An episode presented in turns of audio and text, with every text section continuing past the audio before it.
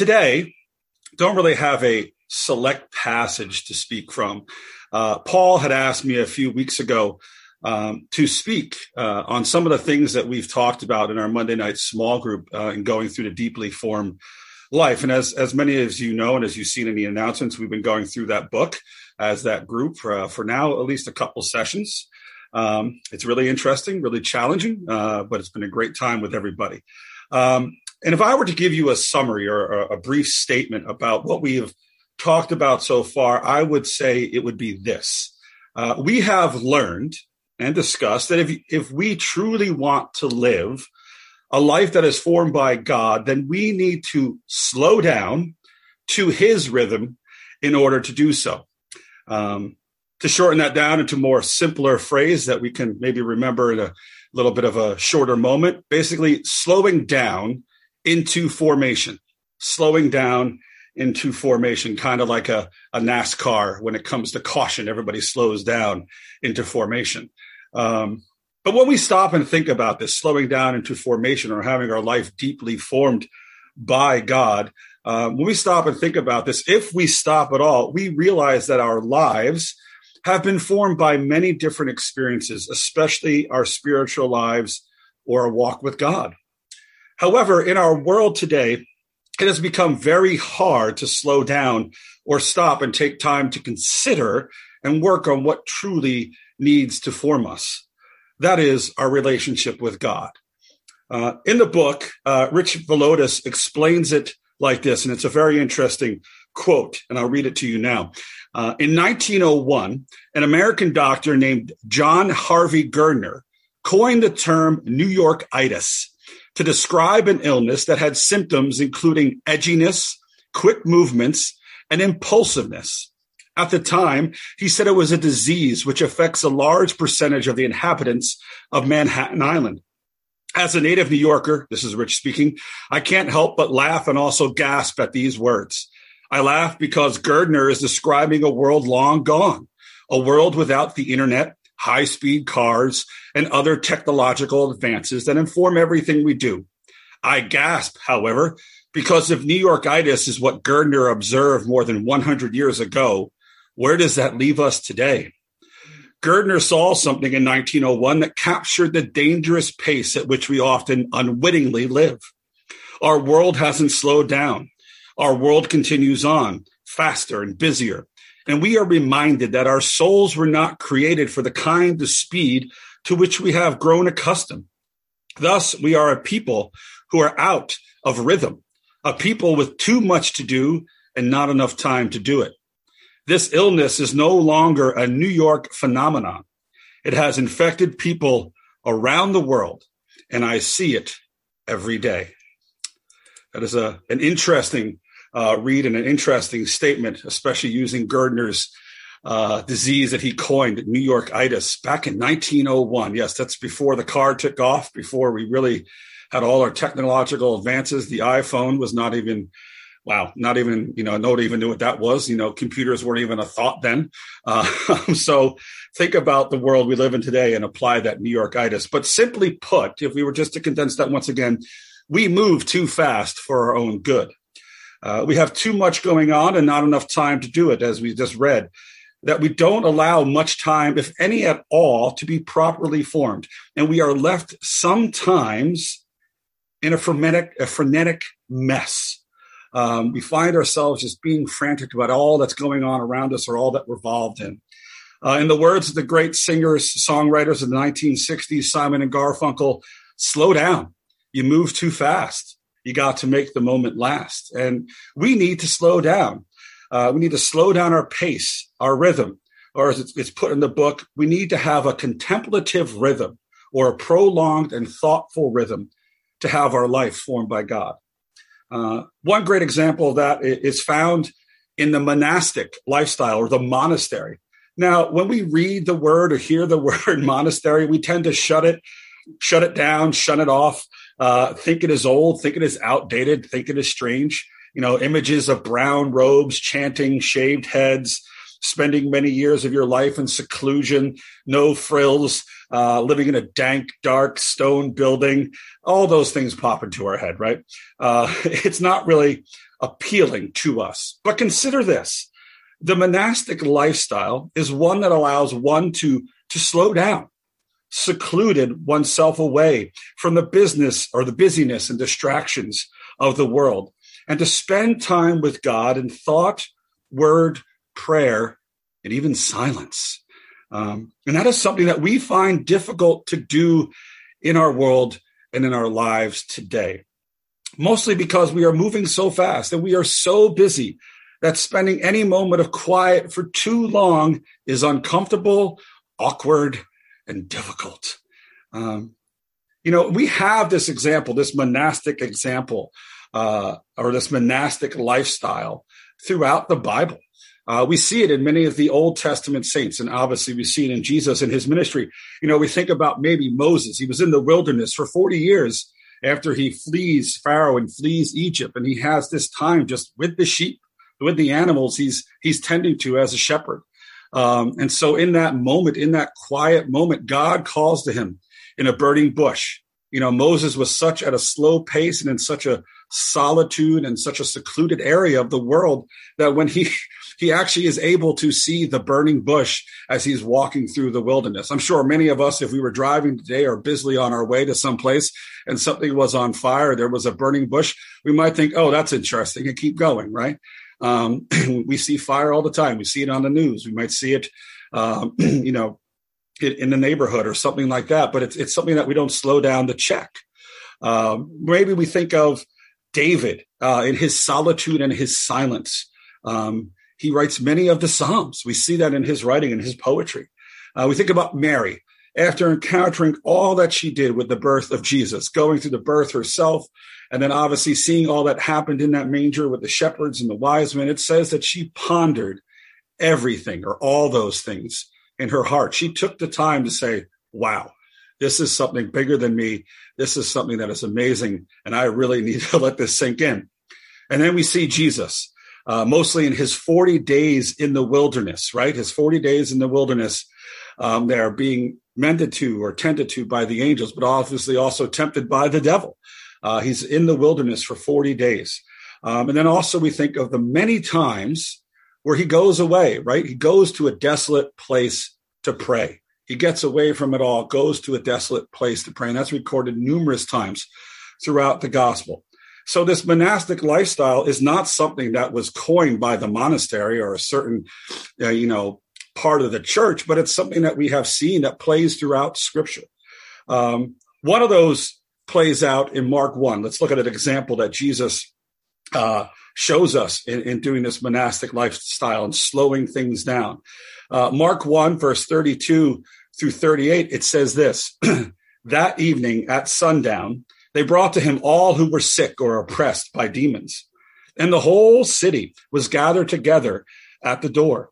And he healed many who were sick with various diseases and cast out many demons. And he would not permit the demons to speak because they knew him." Very busy. Very, a lot going on right there, right? "And rising very early in the morning, while it was still dark, he departed and went out to a desolate place. And there he prayed. And Simon and those who were with him searched for him. And they found him and said to him, 'Everyone is looking for you.' And he said to them, 'Let us go to the next town so that I may preach there also, for that is why I came.' And he went throughout all Galilee, preaching in their synagogue and casting out demons." We see Jesus in this little snippet here in Mark um, with the whole city coming to him, right? The whole city's coming to the door where the, where he is. Uh, and they're bringing all their sick. They're bringing all their lame. They're bringing all their demon possessed so that he can heal them. And he does, right? Any, anybody who comes, he doesn't turn them away. He heals all of them. We see it, it's a busy, it's it's crazy, it's frenetic, and it's probably an exhausting experience. You know, I don't think we've ever had the experience that Jesus had it in doing all that, healing all those people. Uh, and I'm sure he was exhausted. And we see that early in the morning, while it's still dark, the sun has not come up yet. Uh, he goes out to this desolate place, this place of solitude, this place of silence, this place away from it all. Um, by himself to pray and spend time with God the Father. And meanwhile, back in the town, everyone is going crazy looking for him, right? When they finally get to him, they say, "Lord, we're, everyone's looking for you. Where'd you go? Why'd you leave us?"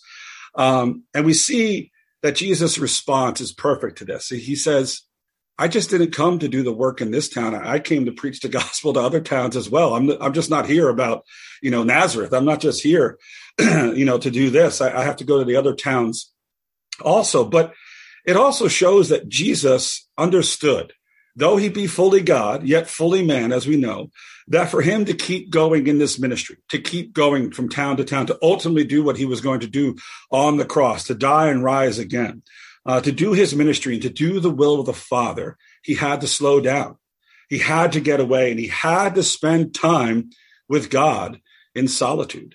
Um, and think about this. Let this think in, sink in. If our Savior did this in his life on earth, then it is ever more apparent that we need to do the same in ours. If our Savior sought to get away, sought to find moments of silence and quiet and solitude in places where nobody was, to spend time with his Father in prayer and understanding his will and, and basically recharging to keep going on his ministry. If our Savior did this, then it's obvious, more apparent to us, obviously more apparent to us that we need to do the same.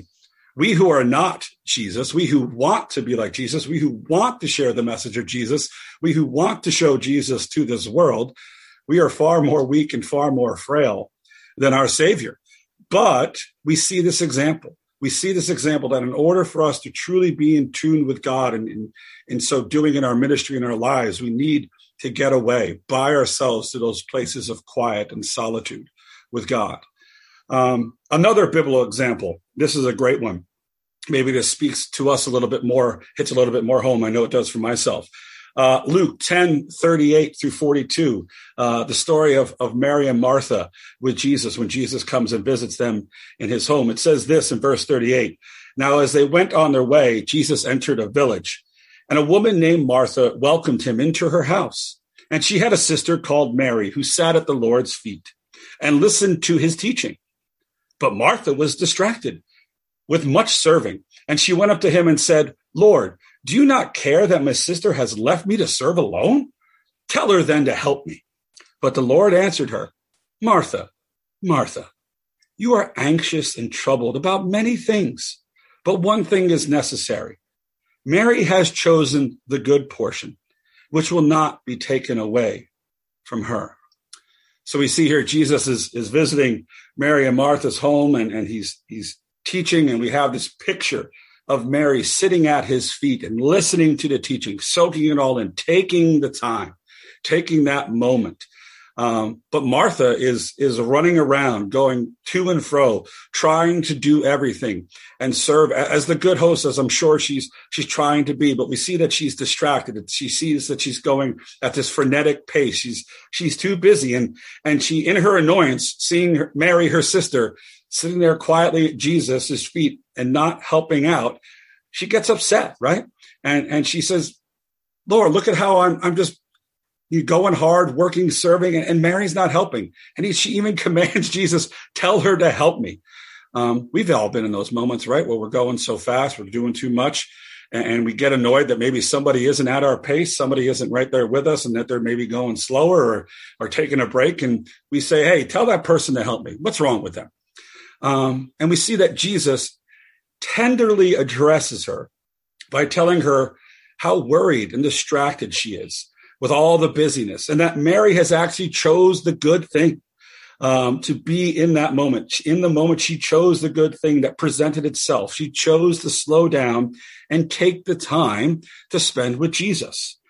And Jesus isn't saying to Martha, and he isn't saying to us, that we shouldn't be serving, that we shouldn't be doing work, but that she shouldn't get so caught up, and that we shouldn't get so caught up in the busyness of the work that is before us, that we we miss the opportunity, that we are not attentive uh, to what Jesus might be calling us to do, that we are not attentive to the moment to stop, slow down, and spend time with him in order to allow him and allow his teaching to help us form us. You know, he, he's saying to Martha, yes, work is okay, but you are distracted. You're not paying attention. You're so busy that you've lost sight. You can't slow down. You don't even know what slowing down looks like. You know, you don't know what stopping looks like, Martha. And, and so that, that story speaks to us as well. You know, we sometimes don't know what it looks like or feels like or even experience the slowdown, to stop and, and to really sit there at the feet of Jesus and allow his teaching, allow his word, allow those times of prayer and silence to form us. Um, Rich in the book uses this uh, following quote from the West African theo- theologian Robert Sarah, and this is what he writes. He says, Jesus rebukes Martha not for being busy in the kitchen. After all, she did have to prepare the meal, but for her inattentive interior attitude, betrayed by her annoyance with her sister. Christ tenderly invites her to stop so as to return to her heart, the place of true welcome and the dwelling place, dwelling place, excuse me, of God's silent tenderness, from which she had been led away by the activity to which she was devoting herself so noisily. Um, yeah, that, that's us in a nutshell sometimes, right? Devoting ourselves to so many things so noisily. Um, and, and we too, in those moments are, are far more often like Martha, um, even though we really want to be like Mary. Um, we get so caught up with all the busyness of life that we forget, just as we heard with that song, to be still and to know that he is God. And, and this isn't something that just happens or that just needs to happen in our day to day. It, it, it happens or needs to happen in our churches, in our ministries, in our worship, in our small groups, right? Sometimes we need to slow down and, and be still and know that he is God and all that we are involved with in serving him. Uh, there's a story in the book where, where Rich shares that he has this, this famous monk come and visit his church. And, you know, they're doing, it's a three service Sunday because they're a big church, small building. They have a big, denom- big crowd or a large body. So, you know, they're there in the first meeting and, you know, he says the worship is great. People are into it. And, and the monk's there. We sing, we sing the song, be still and know that I am God. You know, and then we just keep right on going to the next song in a, in a great praise. And he says, after the meeting, the monk is out there in the lobby with his iPad. This eighty-year-old monk has an iPad. Yes, think about that for a second. Um, with his iPad, taking pictures, talking with people, having a good time. And, and Rich is thinking, oh, this is great. You know, he's going to really think this this whole church service w- was wonderful. He'll be impressed. And he, the monk basically comes up to him and says, and, you know, hey, I need to talk to you about what went on there. He's like, can I have a word with you? And Rich says, before I even could respond, he starts rebuking me in the foyer with all these people around and not too quietly either, saying, hey, you sung, be still and know that I am God, but you weren't still after it. You, you didn't have that moment of quietness. You jumped right into the next song or right into the next thing you had to do. And Rich, Rich says, you know, at first, my first thought was, why don't you shut up and leave, old man? Uh, but then, you know, as he thought about it, he's like, you know, he was right.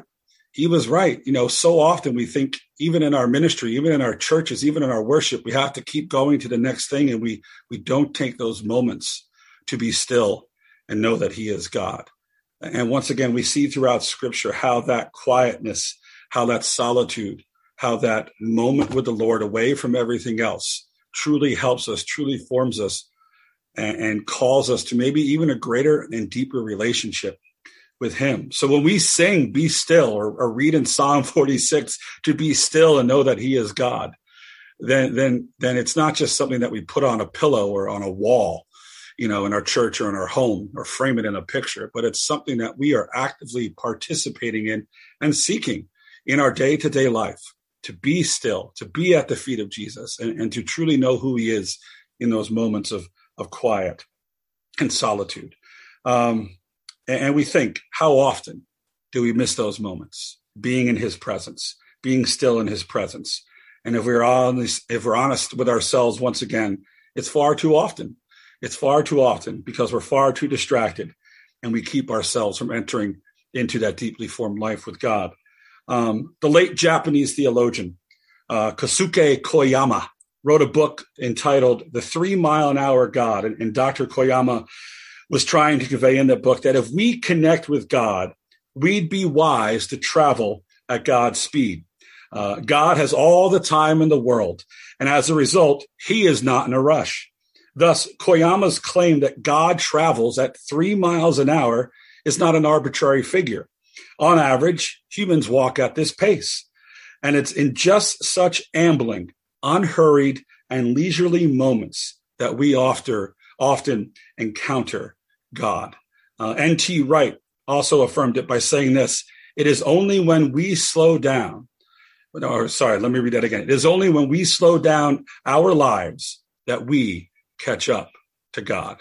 Think about that. It's only when we slow down our lives that we catch up to God. We live in a busy world. Uh, we live in a world that's going at one hundred miles an hour, maybe even faster, breakneck speed. We want our internet to be faster. We want the traffic to be faster. I drive twenty-two, yes.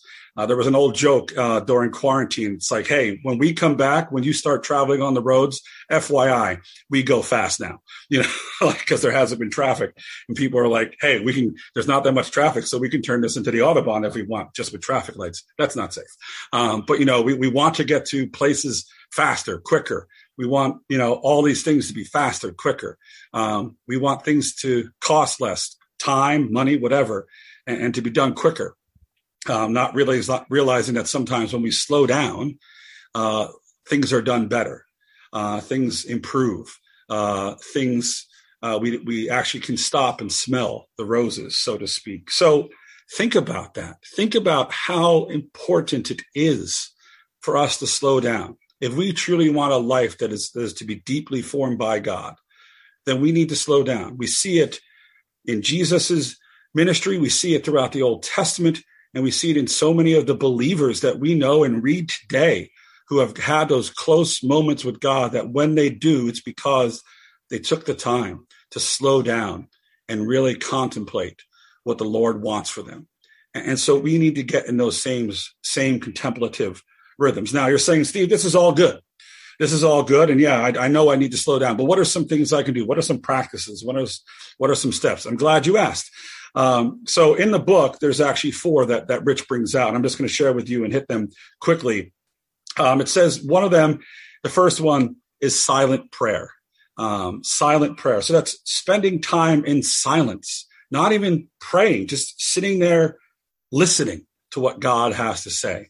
Uh, Mother Teresa in, in that, in, in experiencing or doing that silent prayer, prayer said this, basically, I don't speak, I listen. And when someone asked him, asked her, well, what does God say? She goes, he doesn't speak either. And you're like, how does that, how does that work, Mother Teresa? And, and what she's saying, I'm just in those moments listening for God. I'm trying to quiet my soul, quiet my mind, to prepare it for when the Lord does speak, I am ready. Um, and obviously that's hard for us to do in this, this crazy, distracting, busy world that we live in. Uh, but maybe we start in small increments and, and build up to longer ones. Maybe it's just a few minutes. Maybe it's five minutes. Uh, it's going to be uncomfortable. It's going to be hard. Um, you will get distracted. You will get distracted, but we're all human. And, and don't beat yourself up about that, because we can always come back. And, and that's the mercy of the Lord. For as many times as we get distracted, we can always come back. It's that opportunity, that mercy for us to come back. So silent prayer, silently in praying to the Lord, in silence, just listening.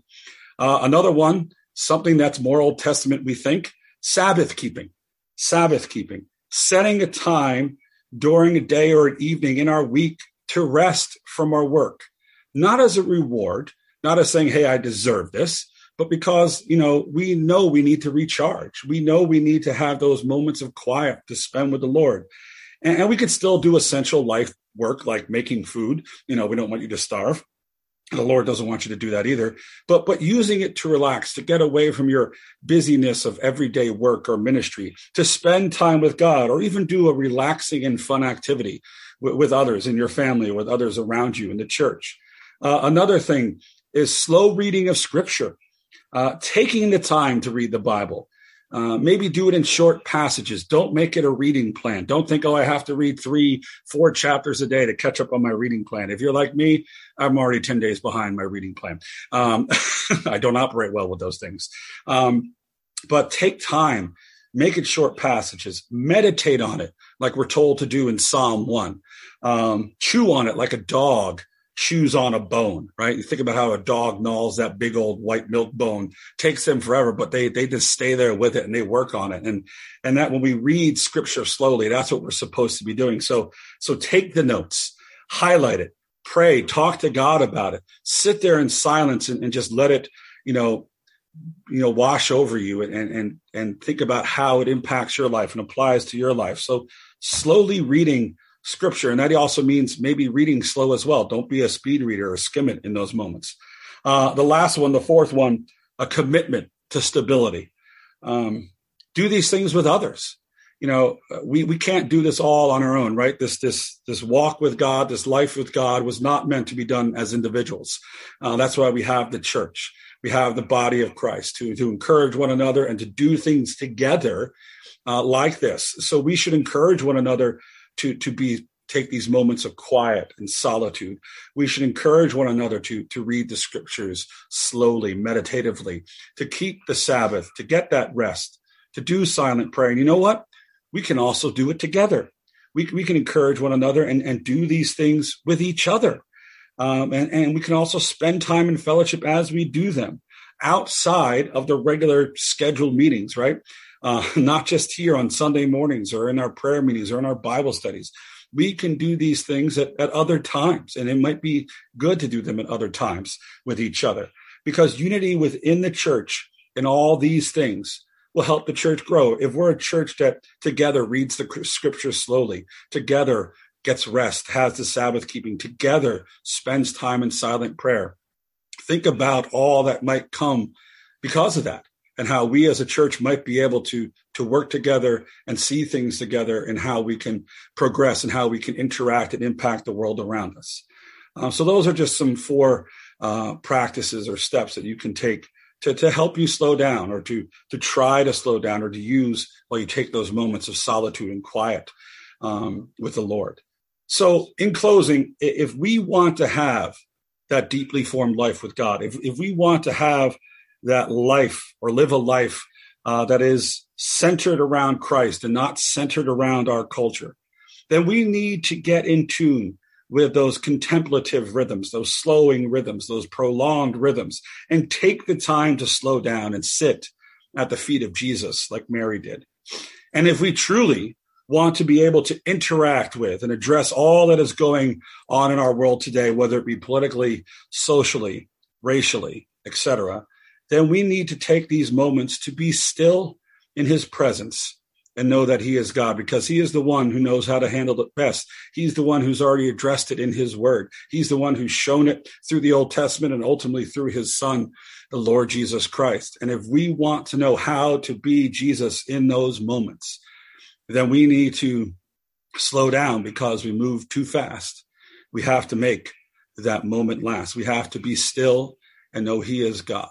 So I encourage you as much as I encourage myself. And no, I didn't intend this to be a, a Christian self-help uh, moment, uh, and nor do I promote that. But I think this, these are just great steps and great things to think about, that if we truly want to grow closer with the Lord and truly have him form our life, uh, that we can show to the rest of this world, then we need to slow down, be still, and, and, and spend that time with him in quietness and rest.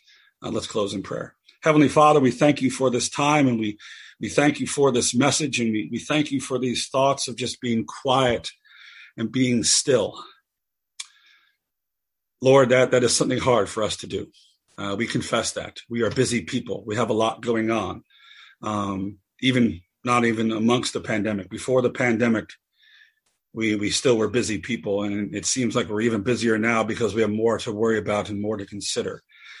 Uh, but Lord, we ask that you would help us. Help us, we pray. Uh, give us the grace. Give us the mercy. Give us the wisdom that we need uh, to slow down, to spend time with you in, in silence, in quiet, and in rest, in stillness, so that we may know who you are, and that we may deep be more deeply formed by you and by your word. So Lord, help us to know where we can do that in our lives. Help us to know where we need to slow down. Uh, show us how to slow down, and help us to take advantage of those moments. Help us not to procrastinate or put it off. But when we have that time to truly say, hey, this is a moment for us to slow down and to spend time with Lord, the Lord, to be still and to know he is God, so that we can catch up with you. We can be in tune with you. We can move at your rhythm and then respond based off of that. Uh, so, Lord, we just thank you. Help us to be like Mary. Um, help us to be like you and to find those moments to get away and to sit at your feet um, so that we can know and that we can grow in you. We ask and pray all these things in your name. Amen.